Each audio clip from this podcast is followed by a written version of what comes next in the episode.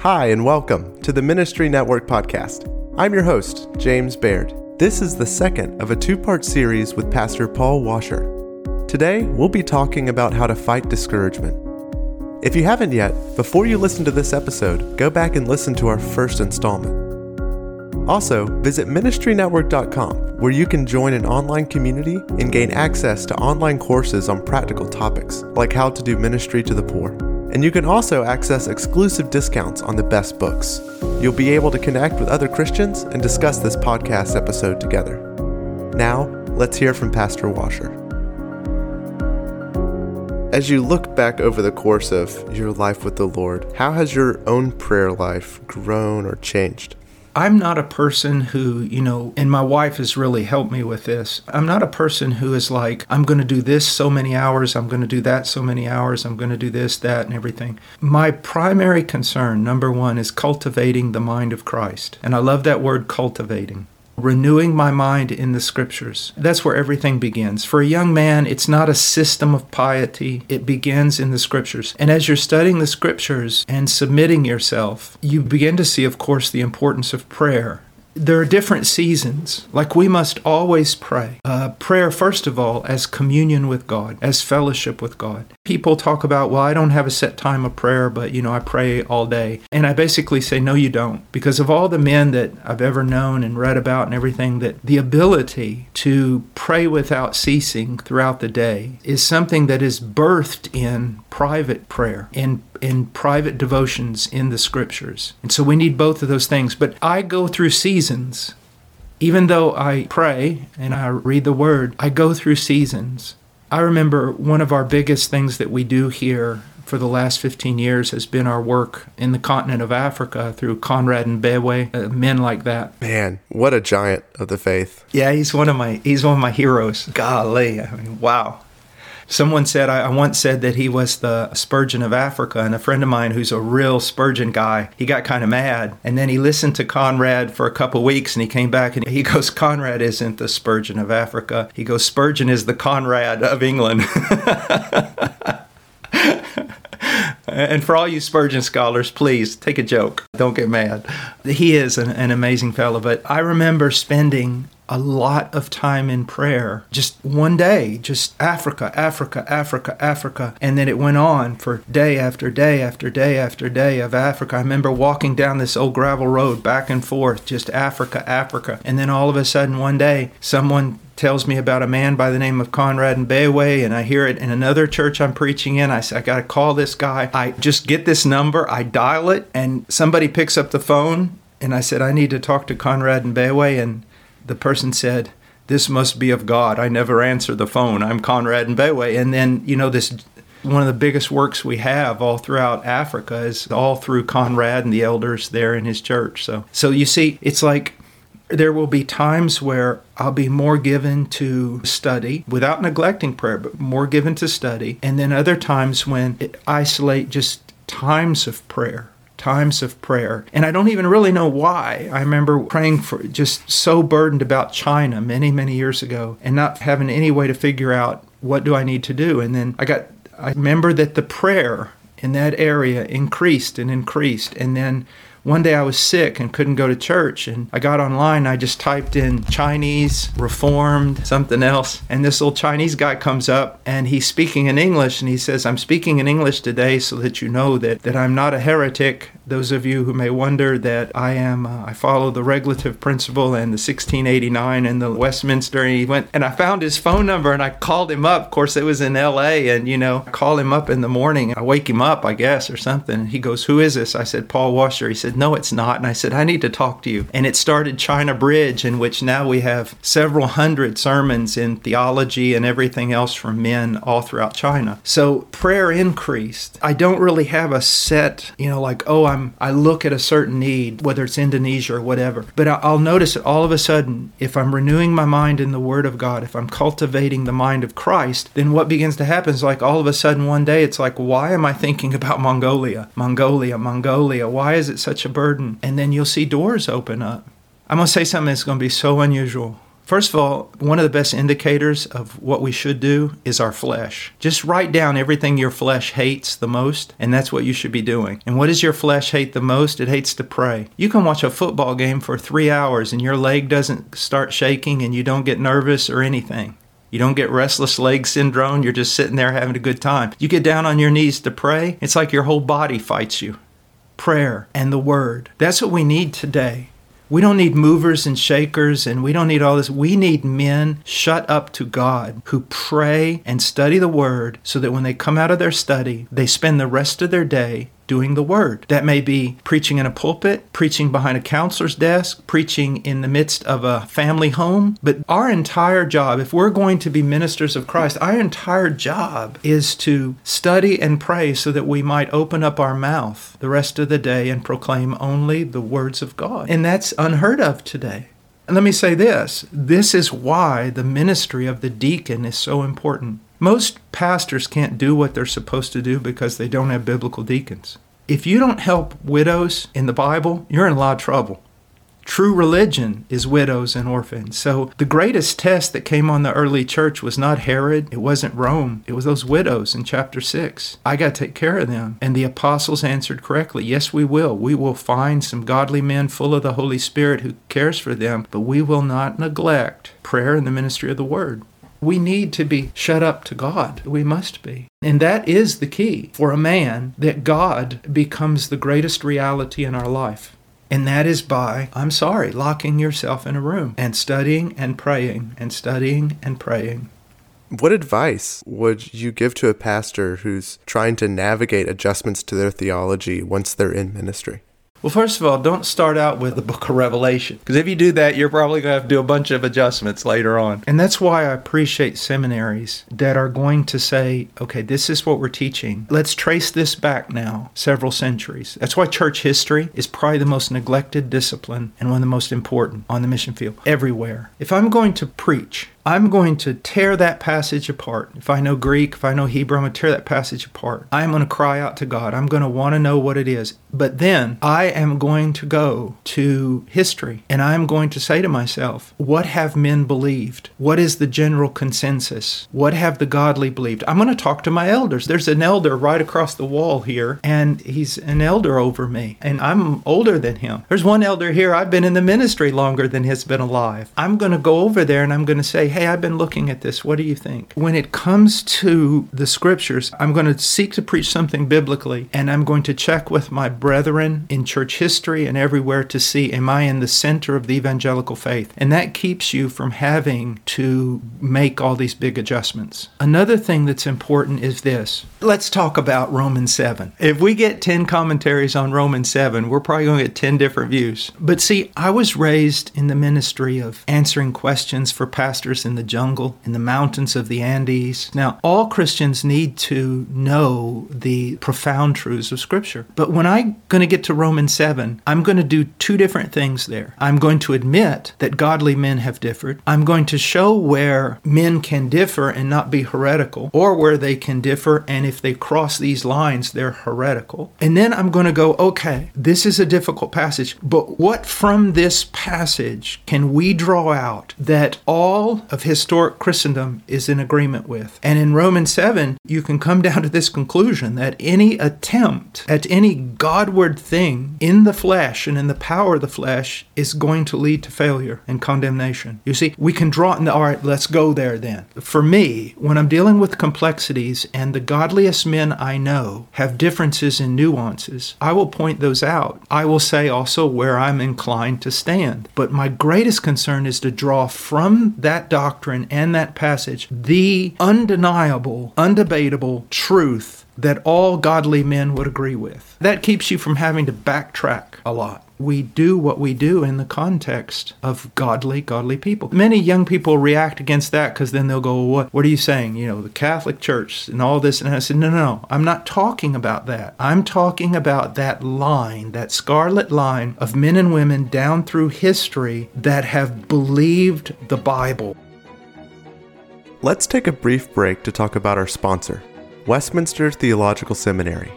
For over 90 years, Westminster has been training ministry leaders in that great tradition of Reformed theology. that scarlet line of men and women committed to orthodox biblical theology. Westminster graduates serve all around the world, investing in their local churches and advancing the kingdom of Christ. Now, for the first time, you can join their ranks by studying online. To learn more, visit ministrynetwork.com forward slash degree. What counsel would you give a pastor who's facing severe discouragement in their ministry? First of all, try to pinpoint where the discouragement's coming from. One of the positive things about the coronavirus is it's put an end to all these big conferences where all these famous people show up. Brother, listen to me. God has only one organization on this planet it's the church. The most important people on this planet are not conference speakers, they're not seminary professors, they are pastors of local churches, biblical local churches. You know, we have developed this thing that if you're not an author, if you're not well known, if your church isn't over a thousand, if you're not asked to speak in every conference in the country, then somehow you need to be discouraged because obviously God's not using you. And that is straight out of the pit of hell. Christianity is made up of churches between 25 people and 150 people.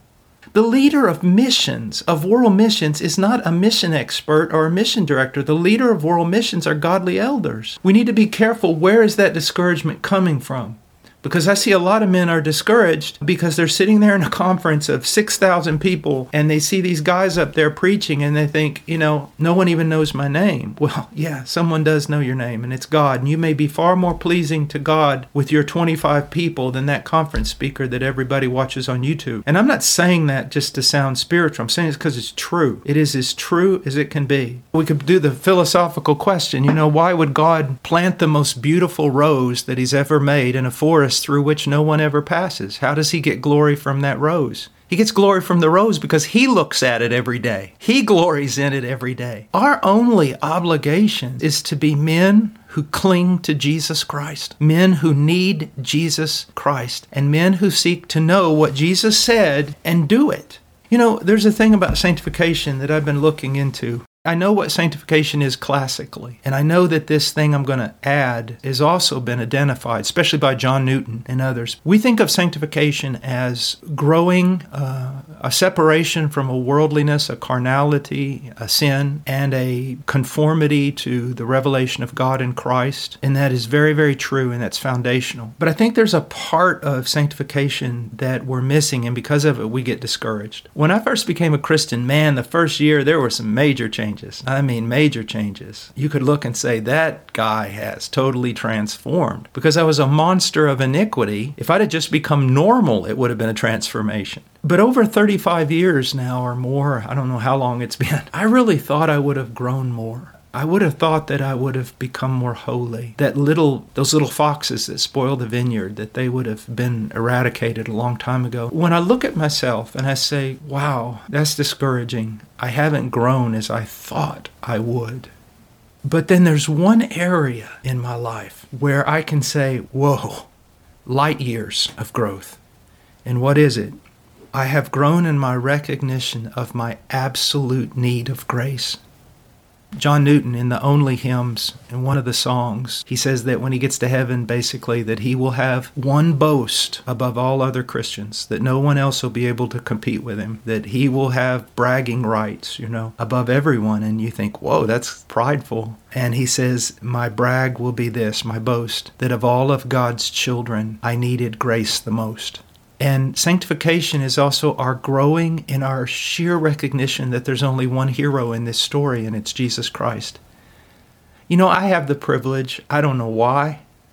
I mean, uh, I can barely read, but I have the privilege of being around some of what I consider some of the greatest men in Christianity today. And it's such a privilege. And the most encouraging thing is that they're just normal there's only one hero in this story. And so when we're discouraged about our ministries and we're discouraged about our lack of growth, is realize that Christ is everything. We will always carry the title of having been saved passively. You know, if someone's acted upon us, there's only one Savior. There's only one hero. It's not Charles Spurgeon or Martyn Lloyd-Jones or John MacArthur or any, anybody else or R.C. Sproul. The hero is Jesus Christ. Everyone else is just an utter reject. The greatest moment of piety of Robert Murray M'Cheyne would have only earned him hell. You know, and I mention him because he's known as the pious young man that ever lived. The greatest moment of faith of George Mueller would have not taken away his sins. I think that we need to realize that in the kingdom of heaven that we have finally passed through a door where there's no longer gauging or measuring that we're all just saved we're all dearly loved. And that's the thing that most encourages me is the unconditional unending perfect immutable i mean how many adjectives can i give? Love of god toward me in christ jesus. That's the thing. That's it. That's all. And it's wonderful. Isn't that wonderful? I mean, it's him. And, and that's what eliminates the discouragement. I tell a lot of workers you know missionaries and stuff and they're discouraged and things like that. And they think you know when i walk into heaven you know god you know. And i always tell them i said jesus christ did not shed his blood on calvary so that the first time you see him he will have a scowl on his face about all your failure. And for me the strength if i have any it is the unconditional love of god one time, some people came to our church for about three weeks, and it just so happens the elders had asked me to teach for those three weeks on Wednesday. An elder came to me one day and he goes, Yeah, one of them came up to me the other night and he was kind of smiling. I said, What did they say? He goes, Well, they said, Has Brother Paul compromised? He said, I knew the moment they said that what was happening. And he said, Well, why? And they go, Well, we've been here for three weeks, and all he has taught on is the unconditional love of God and the lavishing grace of God and the cross of Christ and how much God delights in his people. And he goes, You're not seeing the YouTube Paul Washer, you're seeing the, the real guy. This is what, because my conviction is that once a person is truly saved, their greatest need is to understand the love of God. And Paul said that it was the love of Christ that constrained him. Paul isn't saying, My great love for Christ pushes me on. He's saying, Christ's great love for me pushes me on. You know, that's what makes me want to be more holy. That's what makes me want to be more obedient. It's not that I'm going to get another cookie when I pass through the gates of heaven. It's going to be, you know, He loves me. I think people expect, because of the YouTube Paul Washer, that you're just going to start beating him up. And usually, when people meet me, they, the thing they go is they're disappointed because I laugh too much. One thing that's just so clear for your ministry is that all the focus that you put on our wickedness is because you realize Jesus loves wicked people. Yeah. It magnifies the Lord. And also, you know, she loved much because she's been forgiven much. But that applies to every one of us. One of the greatest works of God is just unveiling. I don't know how to say this any better. Unveiling our sin, unveiling our failure. And with each one of those unveilings, we see, you know, oh, those things I said when I was young, like, you know, it's only Christ and I can't earn my salvation. Oh, I understand that now in a deeper way, a deeper way. But as that increases, our understanding of our total inability also increases our understanding of grace and our appreciation of the work of Christ. That's why you know, blessed are those who mourn the Christian life is basically this you get saved because there's a revelation of God. You understand God as you've never seen Him before. You understand yourself as you've never seen yourself before. And that brings sorrow. But then that sorrow is transformed into joy because you see the grace of God in Christ. But that continues on throughout our whole life. As one walks in the Christian life, what happens is you begin to see more and more of God.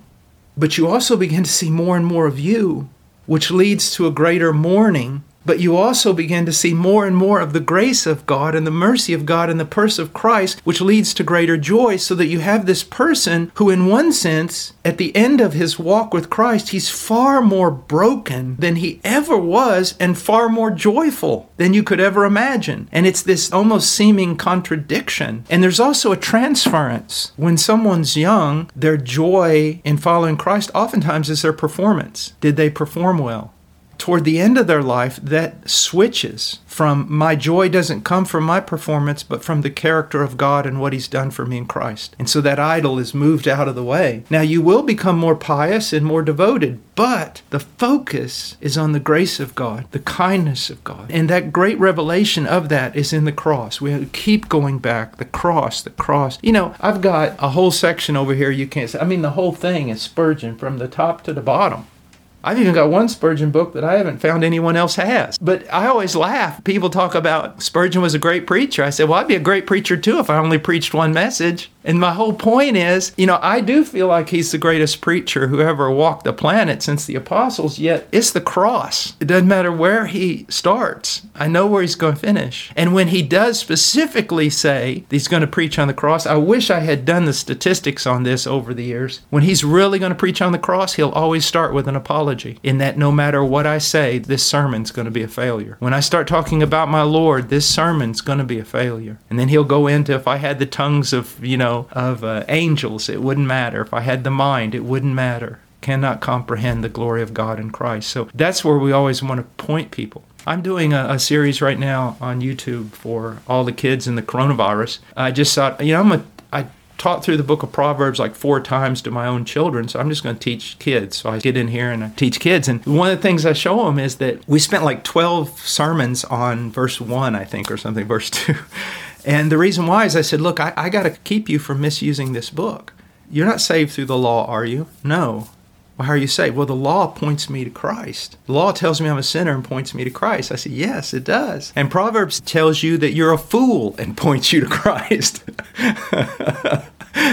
and then Christ points you back to Proverbs to learn something. But I said, this whole book is also designed, everything in Scripture is designed to point us to that that person. Did you realize how amazing it must have been? I mean, literally jaw dropping when Jesus of Nazareth looks at all these rabbis and he said, Everything in that book of yours, everything. All, I mean, and that was the book. Everything in the law and the prop, all of it is about me. Can you imagine that statement? So he, you know, he is the most extraordinary person the older I get, the more I think about heaven, knowing that there's, oh, so much, there's a mystery. But knowing the cross, that a wide entrance will be given unto even someone like me.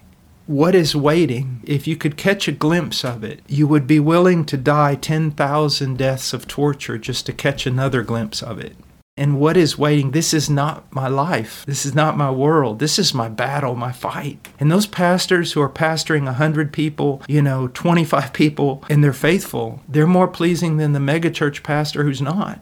Pastor Washer, I think it would be wonderful if you could speak a word of prayer over our, our, listeners, people who are pastoring those 25 member churches day in and day out, and just bring them before our Lord and ask Him to bless them. Oh, dear God, I come before you in the name of your Son. God, I praise you that you are omniscient, that you know every hair on every head of your pastors, of your ministers, of your evangelists, of your teachers. Oh, dear God, remind them and expand their knowledge of your love for them Lord, please identify the errors in their thinking that would cause them to think that, to believe that they've not been a useful servant because they've been hidden away or their ministry appears small in the standards of others. Dear God, help them to believe you, to believe your word, to judge with righteous standards, to be faithful unto the end Lord, I pray that you would increase their fear of thee, that they would not add to your scripture or take away from it, especially with regard to your bride, that they would do what is commanded of them in scripture and not journey into other matters, secular methods or silly plans of men who supposedly have larger ministries. Lord, cause them to grow in their desire to know you, increase their knowledge of you, increase their ability to explain you, to expound you, to expound the scriptures. Please help them, dear God. Please. Amen. Pastor Washer, thank you so much for joining us here on Ministry Network. Well, brother, anytime you guys need something from me, just give me a holler and I'll do what I can I'll do what I can, and we'll see if the Lord will use it somehow. Tune in next time to hear us talk with Rachel Denhollander about abuse in the church. In the meantime, visit ministrynetwork.com to access practical online courses, exclusive book discounts, and online community. You can also visit ministrynetwork.com forward slash degree to learn about the new online offerings available at Westminster Theological Seminary.